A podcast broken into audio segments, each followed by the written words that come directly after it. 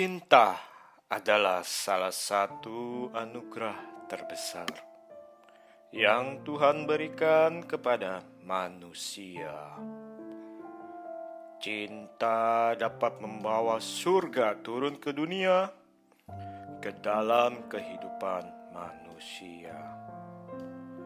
Mereka akan merasakan segala sesuatu menjadi indah adanya waktu seolah berhenti dikala kita berserada bersama Sang Terkasih. Dunia terasa tiada berisi dikala kita memandang Sang Terkasih. Namun, ternyata cinta mempunyai dua sisi Semakin besar kita mencintai seseorang, semakin besar pula risiko kita untuk tersakiti.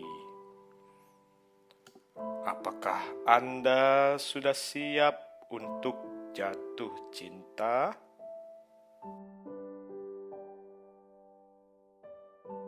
Hey hey hey, selamat bergabung kembali di dalam channel BB69. Pada episode hari ini, kita akan membahas sebuah film yang sangat manis sekaligus pahit. Sebuah film yang menjadi salah satu film favorit bagi saya pribadi. Film ini berjudul Marriage Story. Nah, sebelum kita mendengarkan review dan bincang-bincangnya, mari kita dengarkan terlebih dahulu trailernya. What I love about Nicole, she is a mother who plays, really plays. What I love about Charlie. He loves being a dad. He loves all the things you're supposed to hate, like waking up at night. She knows when to push me and when to leave me alone. He never lets other people keep him from what he wants to do. Dad, you're too far. I know. It's not easy for her to close a cabinet. He's incredibly neat. She's brave. He's brilliant. She's He's very very competitive. I'll tell Charlie what's happening, and Cassie, you then hand him the envelope. I just get nervous. Can you unserve? What do you mean, like take it back? Charlie and I are getting a divorce, Mom. You can't be friends with him anymore. Gma! Charlie Bird! Mom! Mom! Mom! What? You know, most people in my business, you're just transactions to them. I like to think of you as people. Oh, okay, good. You remind me of myself on my second marriage. Baby, I'm amazed the way you love me all the time. Part of what we're gonna do together is tell your story. Did you dye your hair again? No, this is me. You don't like it? Is it shorter? I prefer it longer, but How are you doing? I realized I didn't ever really come alive for myself. I was just feeding his aliveness. Daddy doesn't really understand. I'll never get to really be his parent again. He needs to know that I fought for him.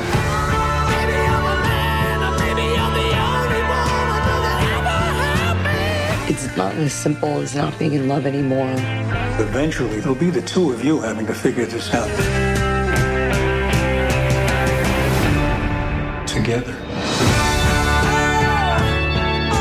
If we start from a place of reasonable and they start from a place of crazy, when we settle, we'll be somewhere between reasonable and crazy.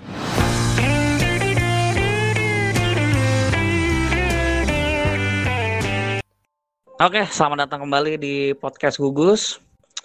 Nah, ini kita bahas satu buah film ya, film terbaru dari Noah Baumbach, salah satu film terbaik yang gua suka juga di tahun 2019, yang mana eh, kalau nggak salah Laura, Laura Dern itu jadi menjadi supporting artis yang menjuarai Oscar di tahun 2020. Nah, ini film terbaru di tahun 2019 tentang perceraian nih. Waduh.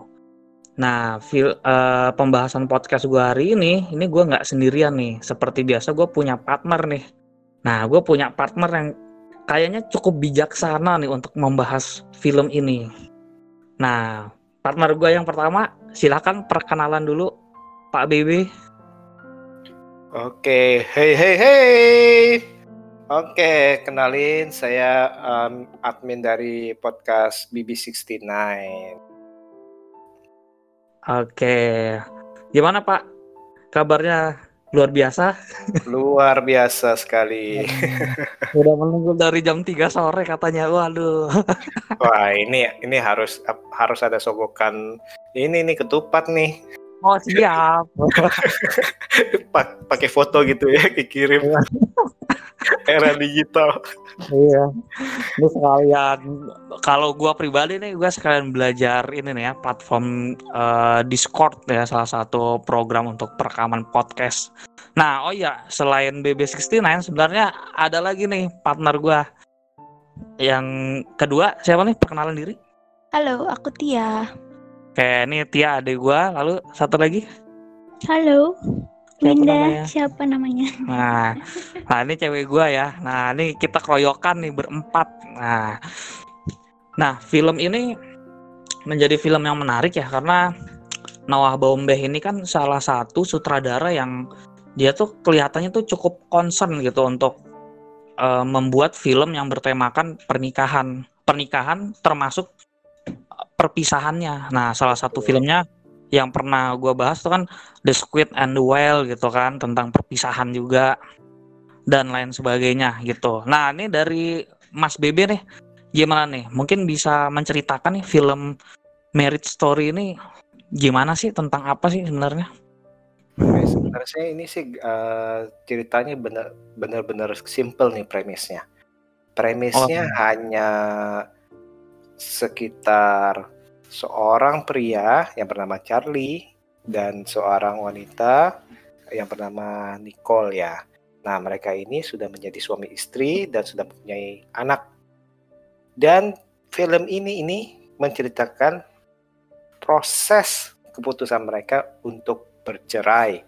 Karena ternyata ini mereka ini sudah tidak bisa mempertahankan perkawinan ini walaupun mereka udah berusaha nih. Seperti itu. Sebenarnya premisnya sangat-sangat sangat simpel sih. Mm-mm.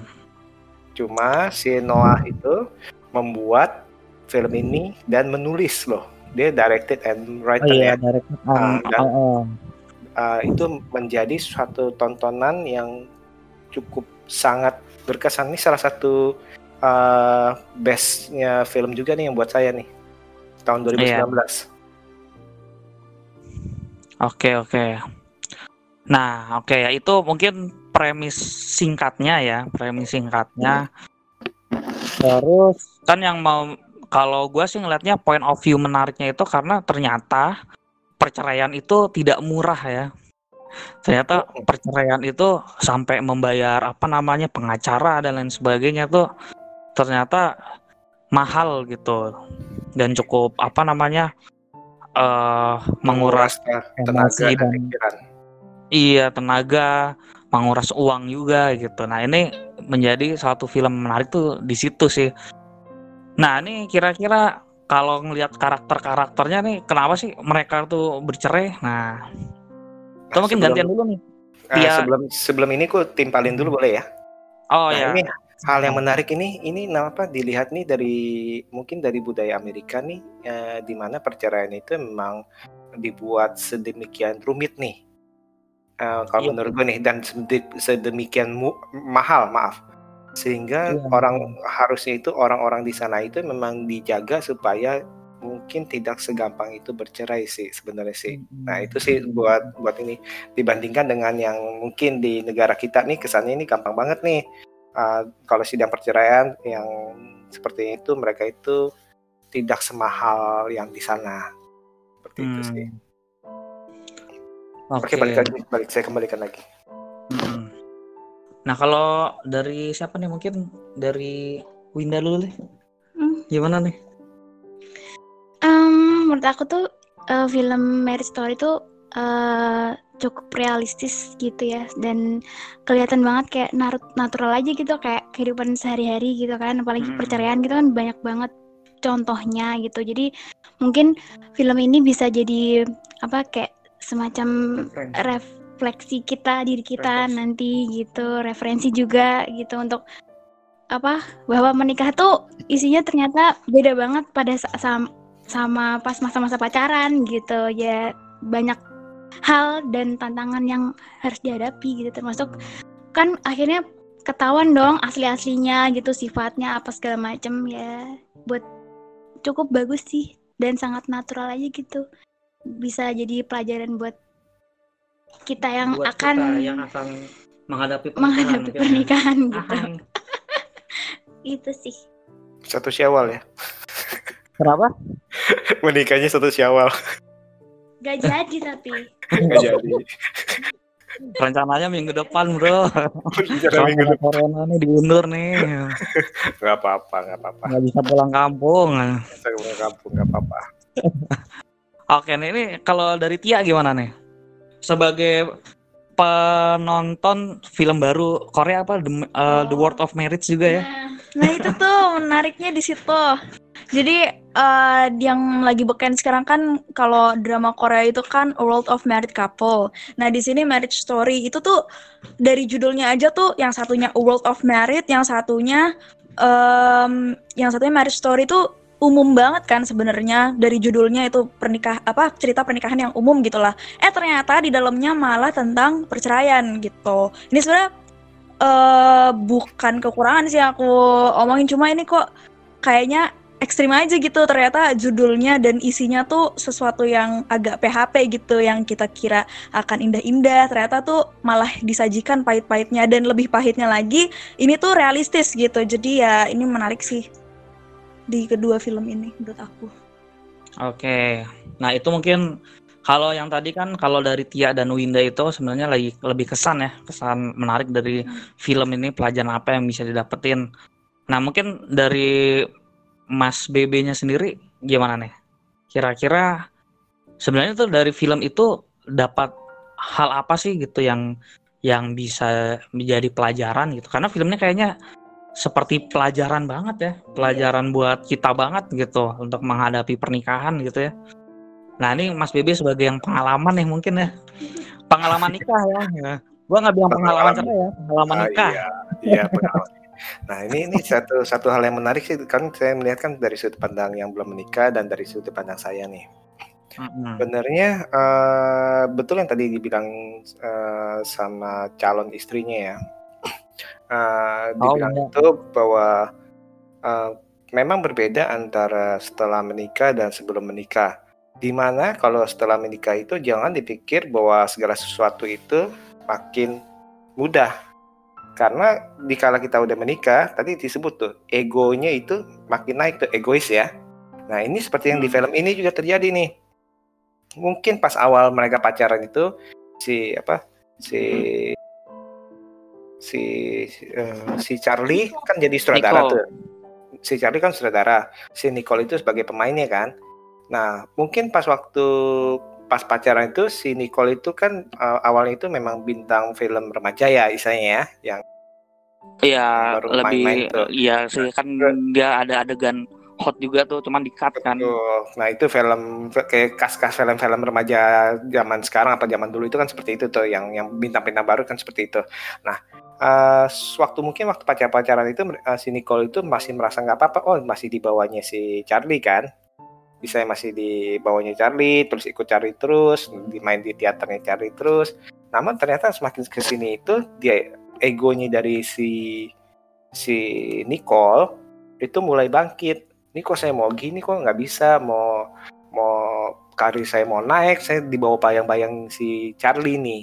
Padahal itu kan sebenarnya memang bisa dibilang betul juga. Tapi bisa dibilang ya memang begitulah kejadiannya nah Hmm. si Charlie juga tidak ada salah juga tapi tidak bisa dibenarkan juga. Karena ini kan kesannya kan dia kan uh, terlalu perfeksionis dan dia terlalu pakai pakai sih kan si Nicole Nicole Nicole terus kan. Mungkin aja dia nggak sadar mungkin dia nggak sadar karena istrinya itu mungkin tidak tanda kutip menyampaikan secara langsung saya mau mencoba nih bermain di film uh, sendirilah mau karir sendiri seperti itu mungkin Hmm. salah satunya seperti itu sih dan kalau kita lihat ini permasalahan bertambah pelik itu sebenarnya kalau kita lihat ini adalah eh, dengan adanya sosok sang anak ya cuma Oh, iya. cuma di film ini nih si si Noah nih Noah Bambak nih kayaknya tidak terlalu fokus kepada eh, anaknya sebagai tanda kutip sebagai korban Oh iya. perceraian. Walaupun ada, walaupun ada nanti di di film itu ada tuh di mana eh, si Charlie kecapean, akhirnya pokoknya nggak bisa, pokoknya tetap aja harus harus apa? Harus keliling tuh Oh, nah. pas Halloween. di Halloween ya. Pas Halloween pokoknya nggak mau, gue udah siapin atau baju. Nggak bisa dong, baju nih paksa nih, gue gue udah buatin nih, pakai pakai listriknya segala macam, gue udah buatin. Masa lu mau kemauan lu sih dipaksa? Nah itu kan istilahnya kan egonya kan keluar tuh akibat dari tekanan-tekanan exhausted gitu, kecapean seperti itu. Nah kalau di Ya. film lain si Noah mungkin eh, membahas soal anaknya ya, soal anak apa yang jadi korban perceraian sih. Ah. itu ada tuh eh, itu waktu i- waktu itu juga sempat pernah dibahas GRR juga sih di IG sih cuman memang dia lebih ke anaknya gitu Hmm. si ini siapa namanya Jason S Eisenberg yang jadi anaknya itu nah cuman kalau ini kan memang lebih ke kalau gua ngeliat sih film ini point of view-nya lebih ke proses perceraian suami istri gitu dan betapa menguras istilahnya menguras tenaga, uang dan lain sebagainya terhadap proses perceraian itu gitu. Menurut gue sih lebih dia lebih memperlihatkan itu. Dan Betul, itu. si Noah, kenapa? Enggak, bet- eh, ya betul itu apalagi itu yang terutama itu eh, secara psikologisnya itu mereka itu benar-benar sampai sampai akhirnya pecah ya akhirnya pecah tuh akhirnya pecah yang di satu ruangan itu tuh nah itu benar-benar tekanan Wah, itu itu- begitu tinggi Itu besin sih. Heeh. Oh ya anyway yang si Noah itu kan orangnya perfeksionis juga ya. seben- Kayaknya eh gue nggak tahu, cuman kayaknya film ini ini tuh kayak semacam mirroringnya si Noahnya itu sendiri itu. betul Si, si sosok si siapa namanya yang Adam Driver itu. Hmm. Nah itu tuh sebenarnya refleksinya si Noah yang orangnya perfeksionis dan di film ini si Noah nih perfeksionis banget. Waktu pas di rumah itu kan berantem tuh ribut berdua kan si Nicole sama cowoknya siapa namanya? Charlie kan. Itu Hmm. bener-bener scripted tuh bisa dicek di YouTube tuh. Bener nggak boleh improve. Betul nah itu dia tuh yang, yang hebatnya itu bahwa Hebat bahwa bahwa itu adalah skrip bukan improvisasi daripada si kedua Scarlett apa pun si Adam tuh Mm-mm.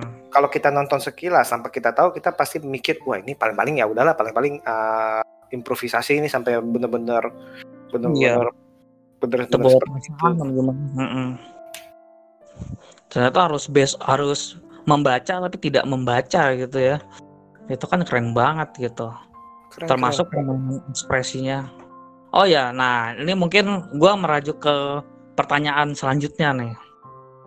Kira-kira nih menurut lulu semua, kalian semua di sini tokoh antagonisnya siapa sih? Nah, dari BB dulu lah. Atau dari Winda nih. Nah, Winda langsung nyaut nih. Charlie. Kenapa siapa? Charlie.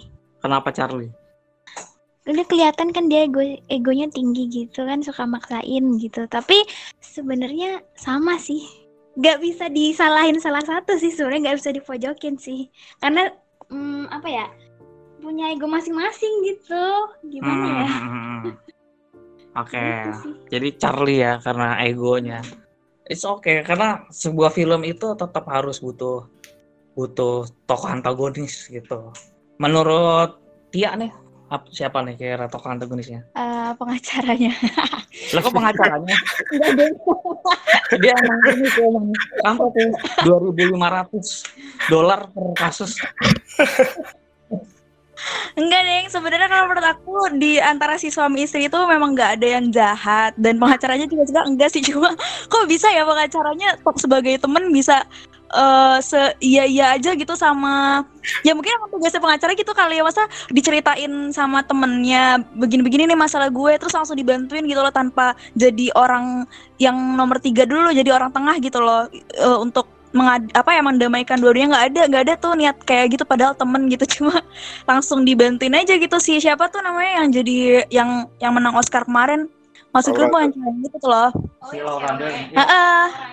Lauranya. Oh, Nora, ya Nora. Nora ya Nora. Itu kan dia sebagai teman juga kan bukan cuma pengacara. Tapi kok langsung dibantuin aja sih? Harusnya tuh di ini dulu dong mediasi dulu gitu. Sebel sih sebagian itu. Enggak sih emang emang lebih nyebelin. Ini si udah nonton drakor pelakor belum? ya itu yang tadi aku bilangin World of Married Couple. Iya nggak maksud maksud saya itu nonton ini aja emosinya kayak gitu apalagi drakor pelakor nih. Mau tahu nih emosinya kayak gimana. Ya memang itu membuat cukup saya tidak bisa tidur ketika di samping dia. Lah. Married Couple kan antagonis semua. Kalau ini nggak ada antagonisnya. Gitu beda banget sih. Ya. Nah ini menurut Mas Bibi gimana nih mungkin nih? Oke, Cie, ini agak bijaksana nih ceritanya nih. Sebenarnya itu kalau kalau menurut saya sih nggak ada nggak ada antagonis ya. Karena nggak ada yang betul, nggak ada yang salah sih, nggak ada yang 100% yang betul, nggak ada yang 100% yang salah. Yang yang yang ada adalah ketidakcocokan aja di antara kedua insan, Ci. Maksudnya atau istilahnya antai ya ketidakcocokan aja. Bu- mereka bukannya nggak nggak sayang, mereka bukannya nggak cinta, tapi memang dua-duanya cinta, tapi memang nggak bisa satukan tuh ngerti gak? Udah kita bisa Sudah lihat tuh pas, tidak pas cocok aja ya gitu. dan tidak cocoknya itu istilahnya mungkin udah enough is enough gitu. Dan ya di satu sisi gue sendiri orang yang tidak mendukung perceraian benar-benar tidak mendukung perceraian.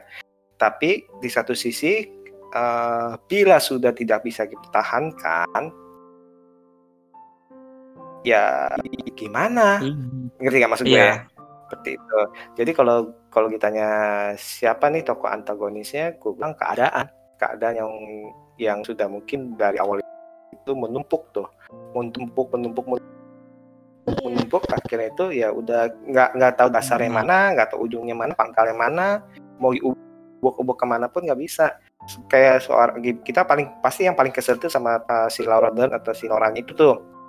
Karena dia itu yang kita lihat lihat lihat banget tuh bahwa dia itu benar-benar agresif tuh. Tapi itu lagu eh, gunanya dari pengacara pernikahan ya kan. Itu gunanya mereka itu dibayar mahal ya seperti itu. Bahkan sampai saya ngehack kan juga ngehack ngehack emailnya tuh. Yang Hmm. ternyata itu si Charlie emang emang pernah selingkuh Hmm. sekali tuh. Atau misalnya ya eh, di satu sisi oh si si Nicole nih tukang minum nih dulunya. Nah itu diang di gitu sama pengacara si Charlie. Hmm. seperti itu. Nah kalau ditanya siapa penjahatnya itu agak susah agak susah.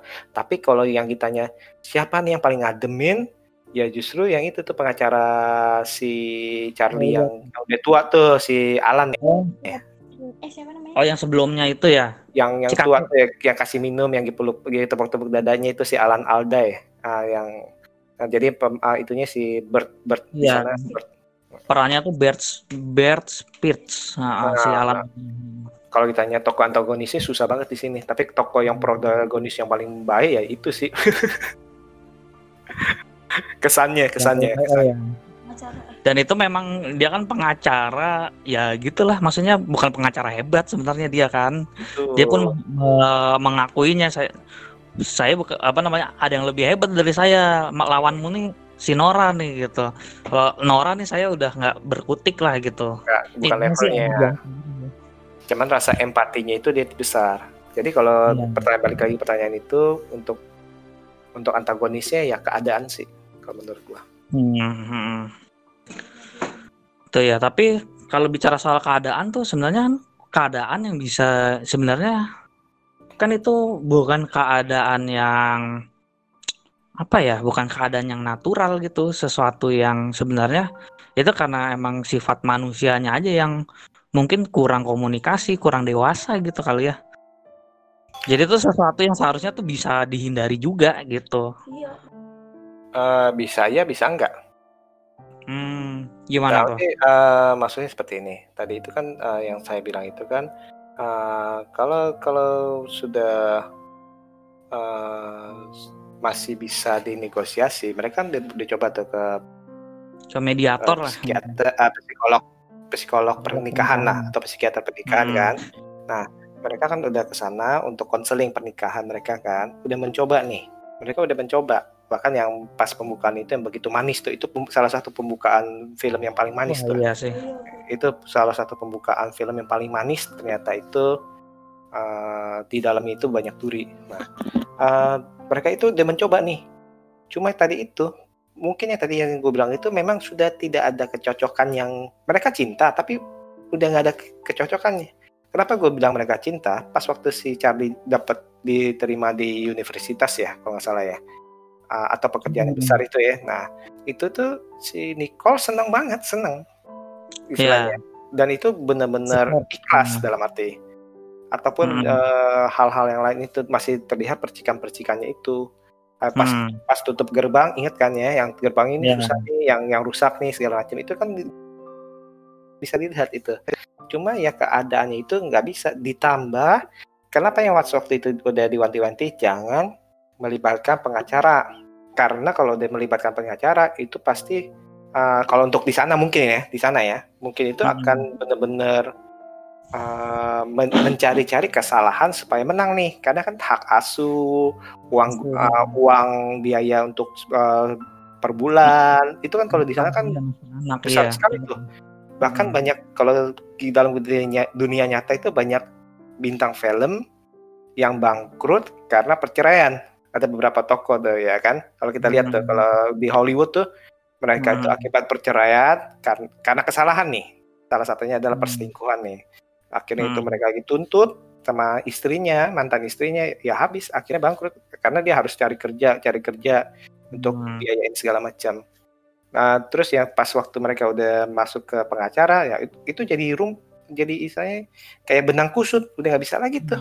apalagi egonya dicolek-colek dalam arti siapa sih yang nggak panas misalnya? Oh lu kan waktu itu kan eh, apa eh, suka minum-minum kan. Siapa yang nggak panas gitu gitu cari lagi kesalahan. Lu kan waktu itu kan eh, selingkuh kan. Tapi kan gue selingkuh cuma sekali. Gak pakai perasaan misalkan. Tapi kan tapi kan tapi kan. Nah yang ini korek-korek lagi ini korek-korek lagi. Jadi kan mereka mereka kan eh, jadi perang itu jadi benang kusut itu dia kalau menurut menurut saya Hmm. sih. Mhm. Ya memang apa namanya?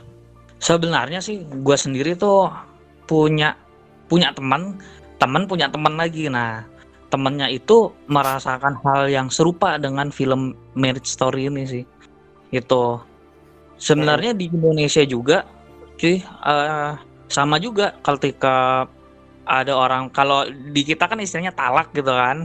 Heeh. Kalau ini nih salah satu orang nih minta talak nih dan terus udah panggil pengacara segala, udah habis-habisan duitnya dari kedua belah pihak.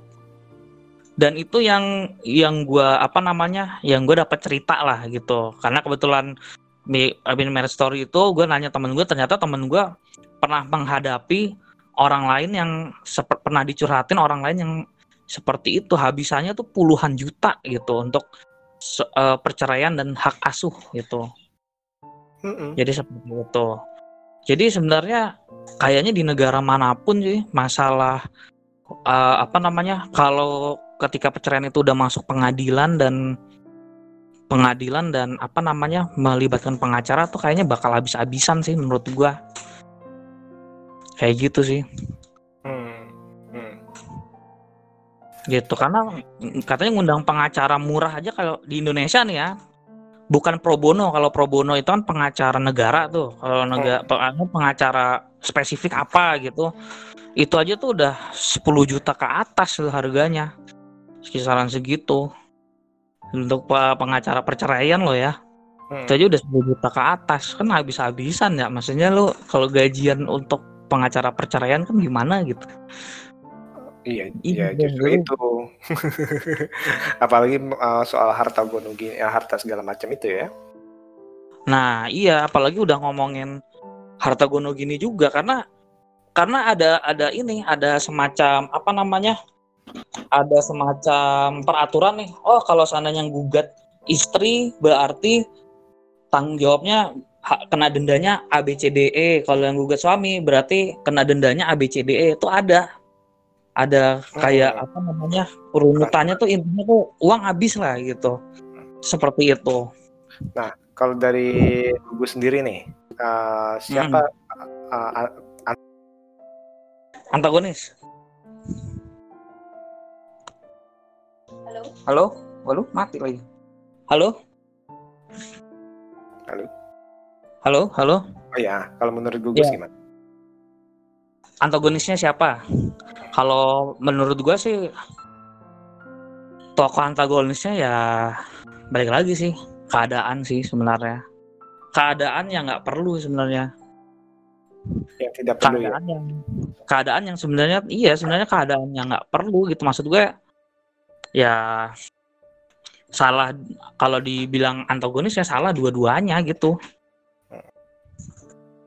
yang salah dua-duanya tapi di sisi lain apa namanya ego itu bisa menghancurkan segalanya begitu tuh film ini nih menggambarkan seperti itu jadi ketika salah satu orang aja egonya tinggi gitu ya nggak mau nggak nggak mau ngalah gitu ya udah deh gitu bisa jadinya tuh anggaplah kapal tuh jadi jadi hancur gitu ya Biasanya, gitu bi- biasanya egonya tinggi itu cowok ya. Bener gak tuh? Coba tanya. nah nggak tahu nih Coba tuh tanya tuh. Setuju gak? Enggak juga sih sebenarnya. Cewek juga punya ego masing-masing gitu. Iya nggak sih? Iya sih deh. iyalah Iya iya maksudnya. Tapi tetap semua pasti kalau oh, namanya orang hubungan tuh pasti ada plus minusnya kan gitu. Jadi ya menurut aku kalau dibilang cewek atau cowok yang lebih egois ya pasti semua punya ego masing-masing. Cuma gimana caranya eh, egonya tuh bisa keredam gitu mungkin dengan komunikasi yang baik gitu kalau misalnya ada mau atau pengen suatu hal ya daripada dipendem gitu mending diomongin langsung dikomunikasikan langsung sama pasangannya gitu aja sih jadi masalah tuh nggak bertumpuk gitu jadi nggak meledak di akhir gitu kan. Nanti kalau meledak di akhir udah ya udahlah gitu ending endingnya adalah gitu. Berantem terus ending endingnya nggak bisa bareng gitu cerai. Nih Tia nih gimana? Kalau aku eh, keselnya sama konflik ini tuh bukan soal ego tapi lebih ke ya komunikasinya itu sih yang harusnya tuh bisa ya tadi yang masnya bilang tadi kan harusnya itu bisa gitu. Tapi masalahnya dua-duanya tuh em, saling gimana ya kalau udah ada salah? Tapi kan gue begini eh, masih ada pembelaan gitu yang masing-masing punya Hmm. pembelaan yang tidak dikomunikasikan gitu. Tapi aku bukannya di situ tuh kan kita eh, apa namanya di film itu kan ada yang dia ini kan ke psikolog gitu kan. Psikolog yang pernikahan iya. Tapi si yang aku lihat Nicole-nya tuh nggak kooperatif gitu loh pas lagi di situ. Jadi ketika komunikasi antara satu sama lain yang nggak jalan ke psikolog juga nggak mau. Jadi makin stuck aja udahlah baik gitu soalnya si Nicole udah kadung Iya. kesel dia kadung Iya. capek biasanya kan kalau misalnya awal-awal berantem gitu kan Hmm. pasti masih emosi banget kan jadi gimana sih Emosi. masih marah gitu loh jadi Hmm. nggak bisa diapa-apain ya udah mungkin dia butuh waktu dulu nih lama gitu nah baru tuh bisa kan ending-endingnya juga dia bisa komunikasi mau eh, Hmm. ngajak komunikasi suaminya kan meskipun dia lewat perantara apa pengacara dan sebagainya Hmm. kayak gitu menurut aku sih karena itu sih kenapa Nicole kemarin eh sebelumnya tuh nggak Kemarin ya. kooperatif gitu kok kemarin sih Baru ketemu sama Nicole dia. Kemarin. seolah-olah kayak baru kemarin Iya. udah udah akrab Iya. Habis buka puasa bareng kemarin. Oke, ya iya kalau kalau dari gue sih ya gitu masalah komunikasi itu itulah konfliknya tokoh antagonisnya gitu. Sesuatu yang ada di sekitar kita gitu.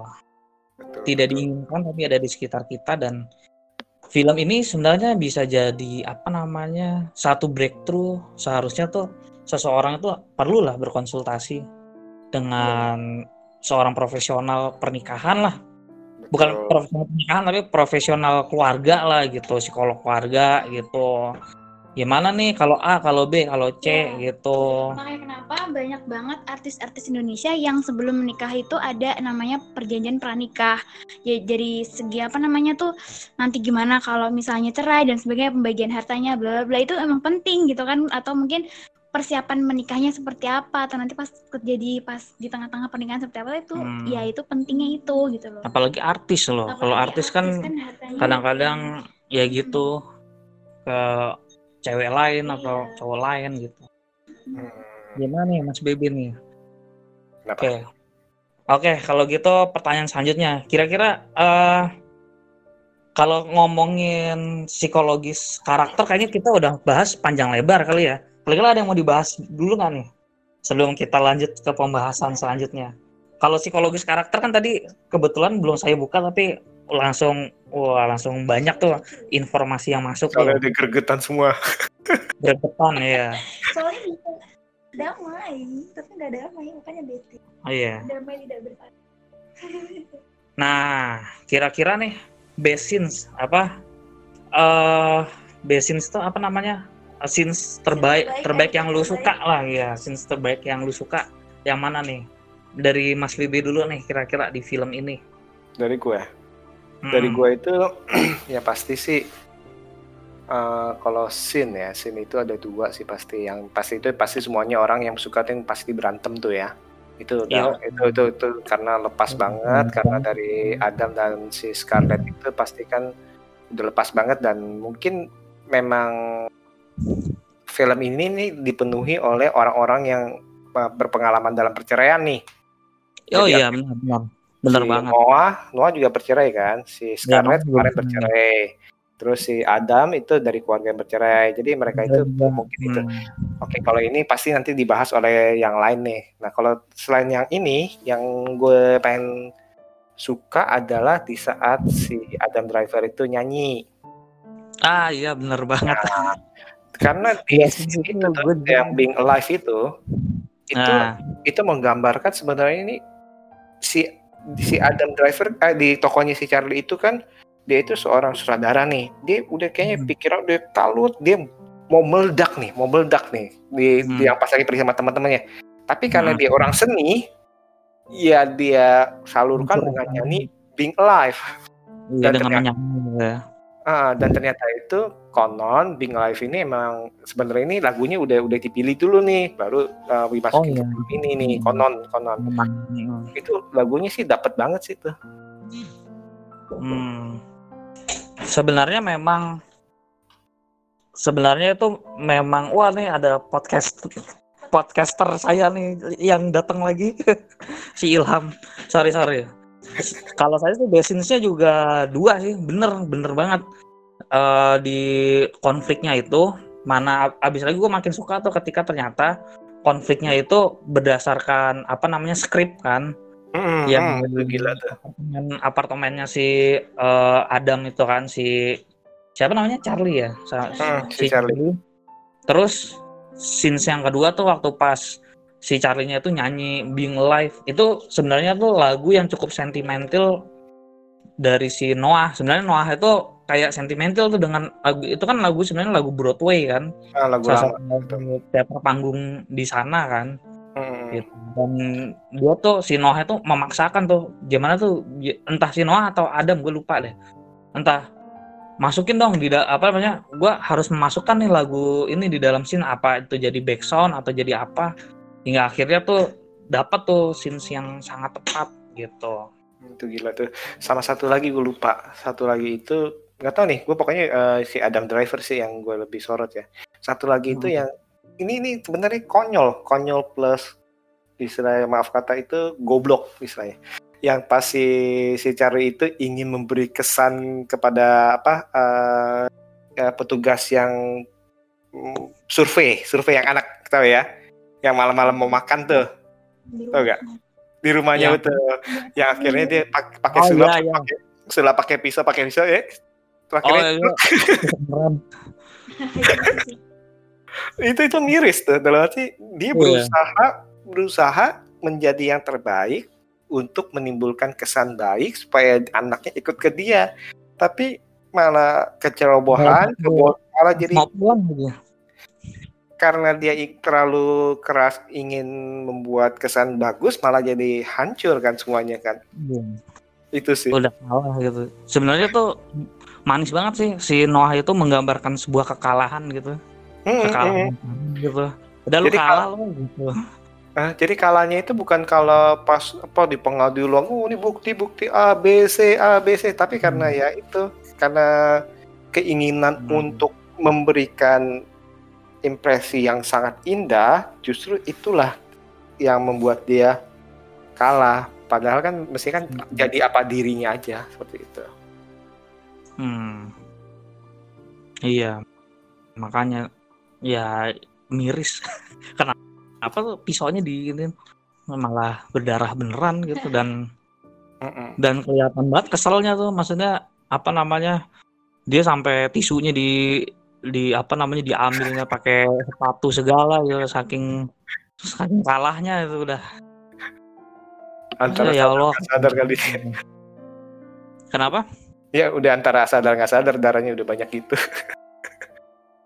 Iya. nyesek sih Dan satu lagi sih itu ada satu aspek psikologis menurut gue yang menarik tuh dari si eh, si Scarlettnya, Hmm. si ceweknya si Nicole. Dia itu setiap kali memakan sesuatu tuh selalu bilang "Ma- enak gitu. oh ya Ini tehnya enak gitu. Dia kan kan anak-anaknya bikin kopi tuh, terus habis itu diminum sama si eh, siapa si Scarlett kan, si ceweknya. Ah si Nicole lupa mulu. Nah si Nicole kan diminum, wah ini kopi enak gitu. Pas itu dia ke tempatnya si Nora, habis itu minum teh, waduh ini teh yang enak gitu. Habis itu dia makan kayak semacam biskuit gitu, wah ini biskuit yang enak. Pokoknya setiap kali dia makan sesuatu tuh kayaknya enak mulu gitu. Apa istilahnya tuh itu salah satu bentuk pengalihan depresi gitu. Menurut gue tuh ada point of view menarik sih di situ sih. Karena kan kalau stres itu kan orang jadi suka makan kan. Apa-apa jadi enak gitu. mungkin mungkin mungkin Itu bagus aja sih gua di situ ada poin-poin kayak gitu. Mungkin Besin, besin. Besins dari tadi kan dari Mas Bebe udah, nih dari Tia nih. Kalau aku yang pertama yang pasti yang berantem itu, yang kedua openingnya. opening Yang openingnya tuh manis banget tapi rada PHP sih, jatuhnya jadi nyebelin lagi kalau udah nonton Iya. sampai akhir. Tapi ya ya udahlah itu terbayarkan sama bagian emosi di apartemen itu tuh udah gila banget. Aku lihatnya tuh kayak di film Dua Garis Biru yang uncut. Sampai aku pikir itu uncut eh, adegan gitu. Ternyata ternyata ya kalau diperhatiin lagi memang ada cut-cutnya juga sih. Cuma aku ngeliat ini eh, sama kayak yang di film Dua Garis Biru yang emosinya parah banget dan dapet banget gitu. Hmm. Oke, ini dari Winda. Apa? Besins. Apa ya besinnya? Ya, Scenes terbaik. apa dong, Bi? Yang mana? Ya tadi paling yang emosinya emang meledak-ledakan itu udah Oh, masalah di dari. 0 sampai Hmm. Mungkin 10, mungkin ada masalah 10 ya mereka baru mencurahkan di situ. Nah, lo kan ketahuan kan gitu. Sebenarnya ini loh akarnya gitu. Gue tuh sebut sama lo gitu. Ya terus. Apa? Terus kan yang untuk mengawali si bagian emosi itu kan kayak awkward dulu kan si Charlie-nya kayak ayo kita mau ngomong apa nih? Udah kamu duluan udah kamu duluan. Itu lagi tenang-tenang gitu. Ternyata untuk memulai diskusi itu adalah hal yang sangat sulit itu dan ternyata pas lagi udah diskusi tuh semuanya sebenarnya bisa selesai gitu loh. Udah. Se- semuanya di iya bisa semuanya bisa dikeluarin Nah. bisa diledak-ledakin bisa makin apa ya bisa saling ngerti. Bahkan eh si Charlie-nya depres sampai nangis aja si Masih Nicole-nya ya. masih eh eh, masih akhirnya menurunkan ego dan iya iya ya maaf akhirnya ada ada maaf Saling gitu minta maaf. Eh eh, dan itu ya kayak ya kesel banget ini padahal kenapa nggak dari awal berantemnya gitu kenapa dipendem-pendem kayak gitu oh terus kalau mau bahas lagi yang awal itu itu tuh manis banget kayak keluarga yang Seben- Bagus iya. banget. Sebenarnya tuh ada satu poin diskusi yang menarik tuh di apartemen tuh. Kayak gini, si siapa namanya? Ini menurutku spoiler, cuman sih ya spoiler Iya, yang ya maksudnya spoiler nggak spoiler menurutku ini juga bukan twist kan. Jadi di poin itu apa namanya si eh, Nicole-nya itu ngomong kan, gue tuh eh, bayar Nora tuh sampai menggadaikan rumah gitu kan. Nah terus si Charlie juga bilang lah, gue bayar pengacara gue juga sampai Broadway-nya tuh udah mau tutup pertunjukan yang tadinya Broadway-nya tuh udah sampai nggak jadi gitu. Intinya tuh sampai habis-habisan mereka berdua gitu. Eh, ngapain ya udah mendingan gak usah Ah, iya kan? Gitu. Nah di situ lah kalau tanggung gimana udah terlanjur gitu semua sudah terlanjur. kirain bakal gagal cerai ternyata jadi cerai beneran sebel banget deh padahal itu dialognya nggak ada kata-kata kayak berpisah gitu loh malah ada maaf gitu ternyata malah iya ternyata malah nggak damai kirain bakal damai Hmm. PHP karena memang seperti ini maksudnya eh, mungkin damai tapi ya tadi itu ketidakcocokan kan udah udah memang udah nggak bisa disatukan berarti Hmm. istilahnya gini kalau tetap bersatu belum tentu bisa damai ngerti gak karena Hmm. ketidakcocokan itu tapi Hmm. misalnya kalau berpisah bisa aja damai ngerti gak Hmm. Sebenarnya punya pasangan masing-masing hidup bisa masih masih ketemu sama anaknya Iya. segala macam damai itu tapi mungkin Hmm. aja kalau jadiin satu ruangan satu kamar mungkin aja jadi satu masalah mungkin Hmm, hmm, hmm, hmm. itu sih kalau dalam kehidupan nyata sih biasanya sih seperti itu Nah ya, mungkin tuh nyambung juga nih kayak misalkan kadang kalau kita ngelihat point of view dari si Nicole dan itu si cowoknya, kira-kira nih lebih baik.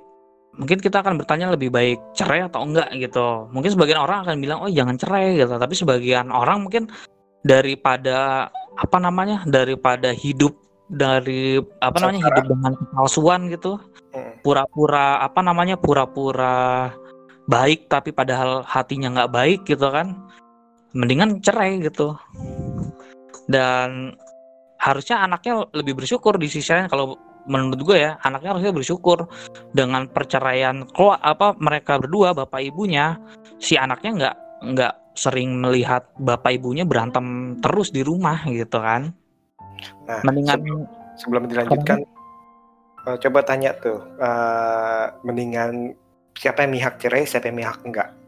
oh, Aku nih enggak. Apa, apa tuh? Karena di openingnya manis banget, jadi kayak aduh. Uh, Jadi nggak rela, nggak rela. Ayo, nggak rela ya. Oke, Kalau kalau gimana? Apaan? Hmm. Cerai atau enggak yang tadi mereka berdua? nggak usah lah kan udah ketahuan. Maksudnya mereka udah saling meluapkan emosi masing-masing gitu. Hmm. Ngapain cerai gitu kan? Oh gitu. Masalahnya kan udah ketemu. Ya udah tinggal gimana nih cari solusinya enaknya gimana. Tapi ternyata Hmm. mereka milih cerai.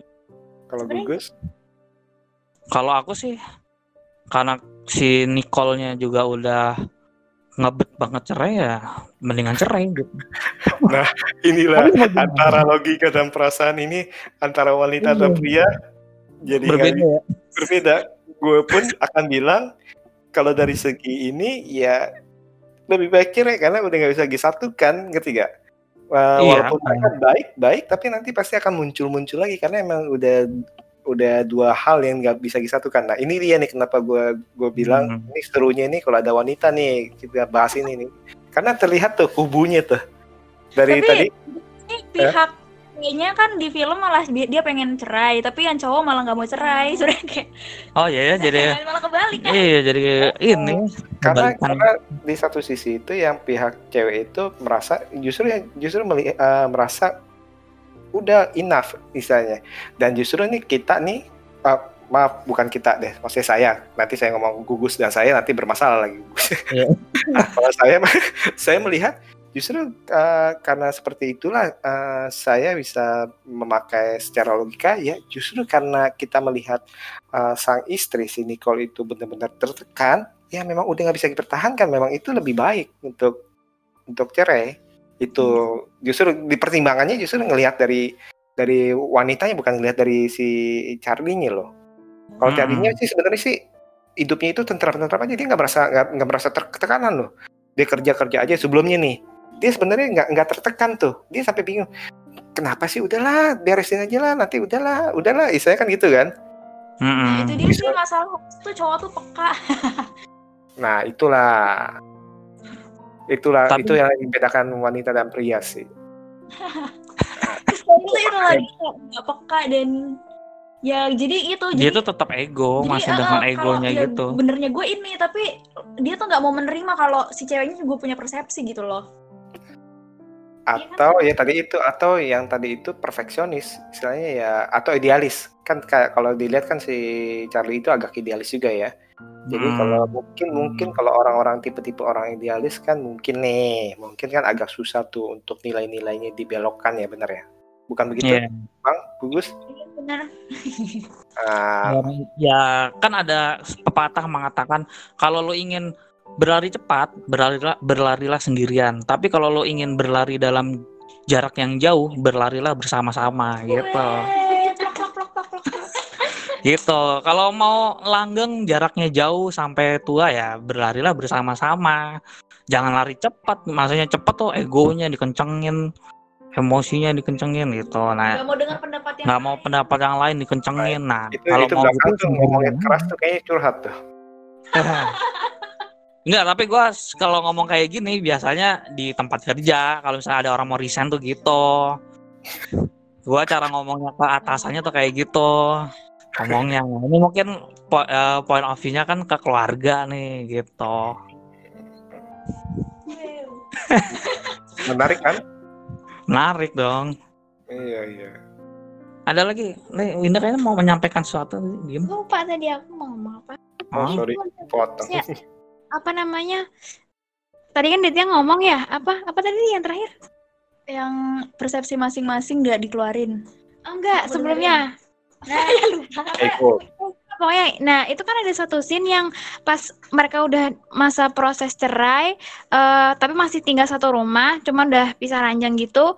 Eh, yang setelah dari apa tadi? Kafe ya, kayak kafe gitulah yang Kafe. ketemu sama teman-teman teaternya. Oh, Hmm. habis manggung teater yang terakhir, itu kan eh, si Charlie-nya kayak bikin buku catatan kecil gitu kan, bikin note gitu. Nah, tulisan isinya kan selama penampilan tadi Nicole tuh kayak gimana gitu kan. Nah, Hmm, kurangnya si heeh, mungkin Nicole udah kebiasaan kali ya setiap kali dia habis manggung Didikte di gitu ya. apa namanya dikasih di, dievaluasi gitu loh oh tadi kamu gini gini gini gitu nah pas di scene itu juga Nicole ngomong kamu mau ngomong apa gitu kan? Tapi si carinya kayak nggak mau ngomong gitu loh. Kayak "Eh, nggak nggak jadi gitu. Nggak usah nggak apa ngomong ngomong aja gitu. Hmm. tapi terus akhirnya diomongin juga. Nah pas habis ngomong eh, si Nicole balik ke kamar eh, apa namanya tuh dia nangis kan. Maksudnya aku mikirnya sih eh ya udah sih nyampe rumah tuh jangan ngomongin kerjaan dulu lah gitu. Udah santai aja gitu. Maksudnya makanya tadi oh ya aku ingat Detia ngomong cowok tuh harus peka gitu. Kalau misalnya nggak mau di nggak mau di eh, ya udah santai aja nggak usah dibawa sampai ke rumah. Apa namanya yang pekerjaannya nanti dulu. Orang udah capek mungkin nanggepinnya pasti beda ya. Orang capek eh, pengen butuh istirahat pengen mungkin lagi pengen sama suaminya atau apalah gitu. Nah datang-datang malah dikasih apa namanya evaluasi soal kerjaannya dia yang kayak kurang inilah kurang itu gitu kan. Jadi dongkol aja gitu Satu lagi kesalahan cowok. Apaan lagi? Iya, ini sorry aku ngomong ke cowok karena nih kebanyakan ketemunya nih ada di cowok nih. Jadi biasanya kalau cowok nih, termasuk si Charlie ini, Mana tadi Ilham? dia itu ka- dia tuh tahu ada masalah, tapi tuh dia nggak mau membahas gitu loh. Bahkan di pikiran dia sendiri tuh dia nggak mau memikirkan masalah itu. Nah itu tuh malah yang jadi masalah gitu loh. Eh, udah tahu ada masalah, harusnya ya diselesaikan bukannya dihindarin. Nah ini nih si Charlie nih salah satunya. Maksudnya dia mencoba normal dengan mengevaluasi gitu. Padahal itu tuh nggak normal gitu loh, malah jadi nyakitin si ceweknya ya. Karena itu dia nggak mau membahas masalah yang udah tahu ada gitu. Tapi dia tuh kayak menghiraukan gitu loh masalah yang sebenarnya dia rasain gitu. Ya itu ngeselin itu. Ini ini ini ditujukan ke Charlie apa ke orang nyata nih? Charlie, Charlie. Beneran cowok beneran si Charlie tuh begitu. Tapi kebanyakan cowok kayak gitu. Waduh. Mulai Kita. Oke. Nah, jadi itu ya. Nah, tadi itu basin sudah, terus kemudian mungkin tentang psikologi sudah. Mungkin secara teknis nah, atau mungkin fakta-fakta menarik. Fakta menarik sih tadi udah dibahas juga sih. Karena satu point, of view dari podcast gue sih gue pengen bahas nih ada fak- fakta menarik apa nih di balik pembuatan film ini gitu. Salah satu yang menarik sih film ini sangat scripted dan apa namanya? scripted terus yang sutradara terus penulisnya si Noah juga terus habis itu dia juga original story kan kenanya ya original story ya bukan adapted ya. Dia bukan menghibur dari novel atau apa namanya yang lainnya kan dia ini bener-bener cerita asli kan. Nah ini kan satu karya seni eh, yang cukup ambisius ya menurut gua. Dari ya istilahnya gue ngeliat berapa acting actingnya mulai dari acting acting apa namanya orang tokoh-tokoh cameo-nya gitu ya. Si Lola Dern sama Ray Liotta terus si kakeknya tadi itu terus sama si Scarlett Johansson sama Adam Driver tuh ini banget gitu maksud gue. Jangan lupa sama ibunya si Nicole, kakaknya Nicole. Gitu. sama kakaknya. Itu kakaknya apa adanya ya? Yang si rambut panjang itu. Itu lucu juga tuh. Emak mertuanya masih tetap hubungan sama menantu prianya. Iya masih kirim email. Maksud gue dia act- actingnya tuh Bagus semua. bagus banget gitu. Bagusnya bagusnya tuh mem, eh, gila bagus banget gitu loh. Hmm. bagus banget gitu loh bukan bagus aja gitu. Karena acting kok bisa acting nangis. Ya, dari mimik wajahnya si Scarlett Johansson bisa merah terus nangis gitu. Si Adam Driver sampai ngomongnya sampai gitu banget sampai ekspresi wajahnya warna-warna di warna apa namanya ekspresinya bisa ikutan begitu. Bagus banget gitu. Setuju, setuju. Apalagi yang bagus itu actingnya sangat bagus karena sepertinya membumi tuh. Seperti orang-orang kita bisa lihat nggak nggak nggak nggak seperti telenovela telenovela yang melotot terus habis hmm. Nggak nggak kayak akan membalap Heeh.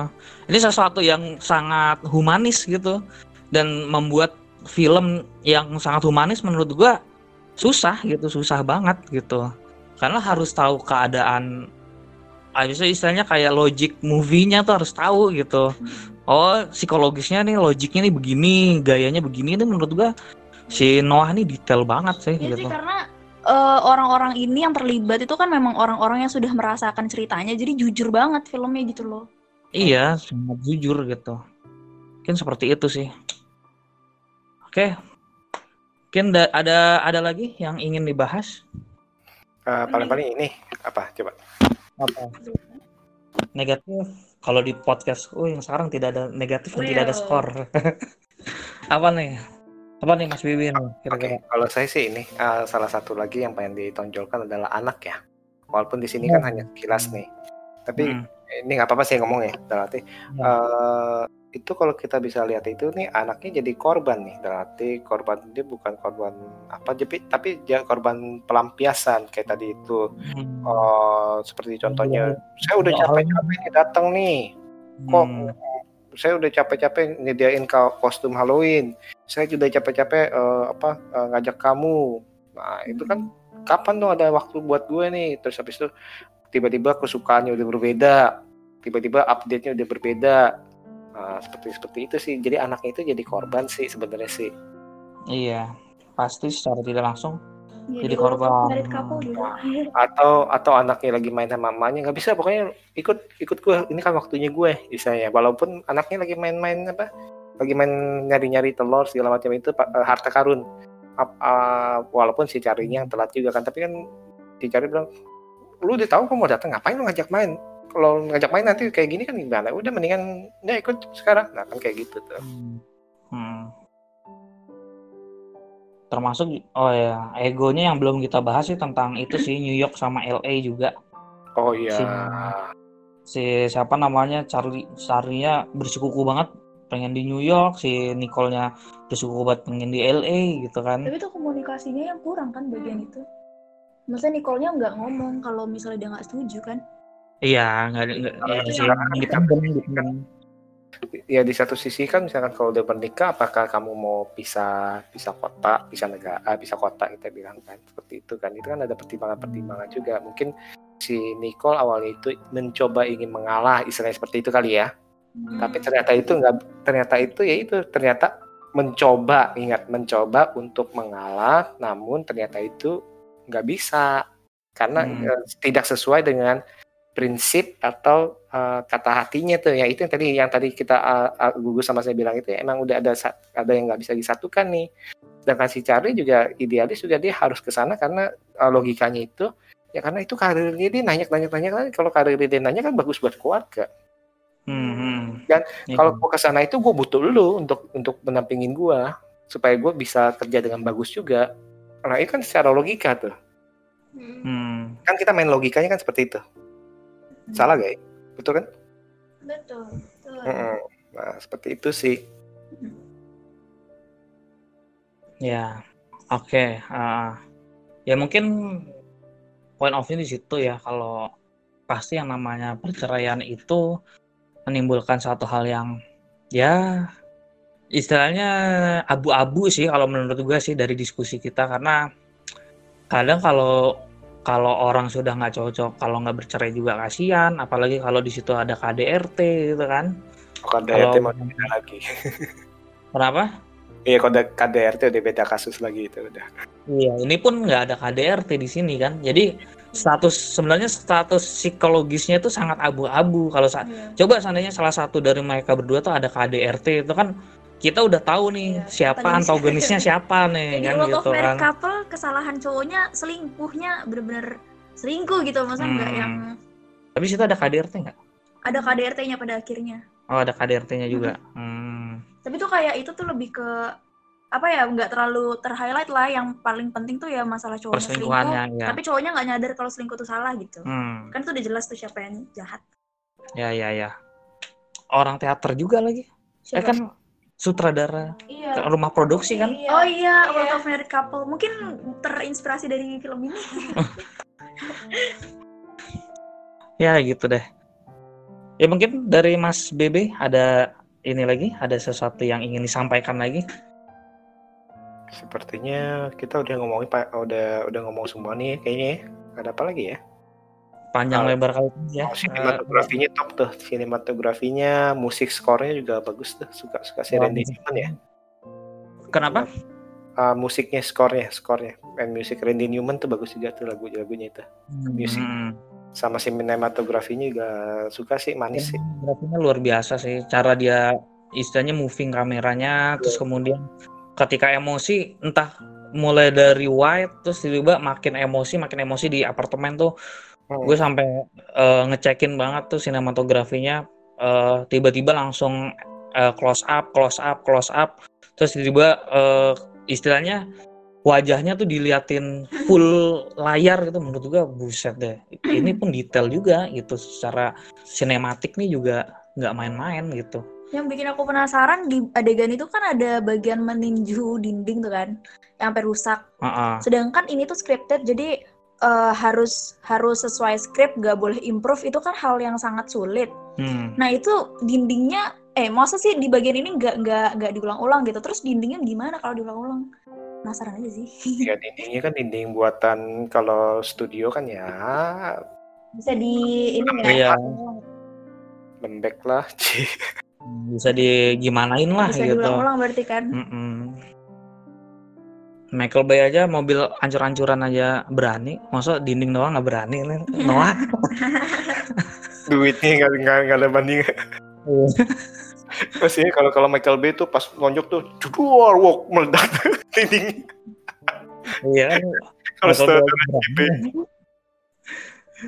Walaupun ya gitu Michael Bay, bercandanya aneh.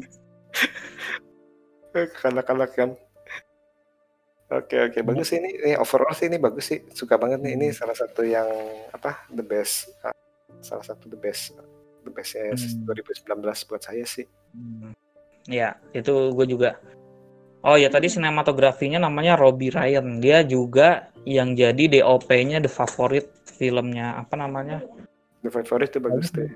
Iya, The Favorite itu juga satu film kesukaan gue dan filmnya si siapa Lantimos, Yorgos Lantimos yang yang paling nggak yang paling nggak ini sih yang paling beautiful sih menurut gue sinematiknya Terus yang sangat cukup aneh dia apa eh, kameranya di bawah gitu ya lucu tuh. Yang pas beberapa beberapa peletakan kameranya juga eh, unik tuh kalau di Hmm. favorit ya, the favorit. Kita itu favorit nih. very wide tapi kayak rasio kameranya tuh bisa kayak pendek apa gimana ya gue nyebutnya ya. Padahal rasionya tuh pendek tapi wide gitu kak lensanya. Ya gitu deh pokoknya deh. Nanti belum- kalau Belum ada Iya. sequelnya ya? belum kayaknya nggak ada deh nggak bakal ada deh. Yorgos Lanthimos nggak pernah bikin sequel. Dia orang gila dia. Bikin dokter kan gila tuh dia. Oke mungkin udah panjang lebar si Tia nih udah pergi dah oke ada yang ingin dibahas lagi? Udah udah udah cukup. mungkin sudah ya karena sudah lebih dari setengah jam. Luar biasa sekali kalau dari point of view semua pembahasan sih udah sudah uh, tersampaikan semua. Dan apa namanya memang film ini film yang sangat menggambarkan bahwa perceraian itu ya istilahnya sebelum kita takut untuk bercerai nah maka dari itu komitmen saat mau menikah itu harus harus dibenerin dulu gitu.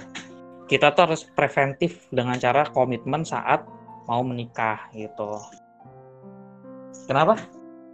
Caranya gimana? Caranya ya gimana ya?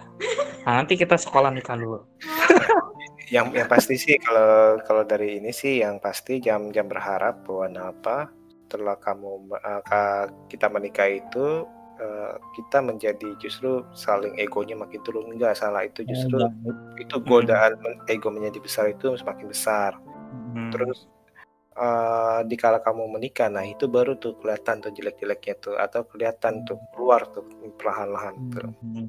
Jadi dalam arti eh, memang bukan menyelesaikan masalah, justru bisa menimbulkan satu masalah baru yang kan berarti kan udah naik level Iya. dari dari pacaran, eh, dari jomblo naik level ke pacaran tuh dari hidup sendiri dia harus eh, beradaptasi hidup berdua dari pacaran naik level ke eh, menikah. Hmm. Nah, nanti menikah naik level punya anak seperti itu sih. Nah, itu itu yang ego itu sih ya, pelajaran komunikasi dan eh, ego ya kayaknya dari film ini ya. Bagus bagus bagus. Seperti itu. Dan saya suka sekali karena eh, apa kita berbincang-bincang ini dari eh, sudut pandang wanita, sudut pandang pria sih. luar biasa. Oke, mungkin terima kasih Mas BB69. Nah, ini bisa nih eh, di apa namanya? mengiklankan. Nah, BB69 ini platform apa aja nih yang bisa kita eh, nikmati nih? Oke, eh, kalau untuk podcast itu eh, bisa di Anchor, bisa di Spotify atau Google Podcast ya. Terus habis itu kalau untuk di IG-nya di @babibuntel69. Kalau untuk podcast itu di BB69. Oke. Kalau podcast berarti kan kalau gua klik Spotify BB69. Kalau Mm-mm. di Instagram, kalau di Buntel. Instagram Babi Oh, babi Buntel buntel 69. Oke deh. Oke, mungkin di sini dulu. Eh, terima kasih bagi yang sudah mendengarkan kami semua ngomongin merit story. Ya gitu deh. Selamat malam. Oh iya, selamat lebaran ya. Oke, take care. kasih. Thank you.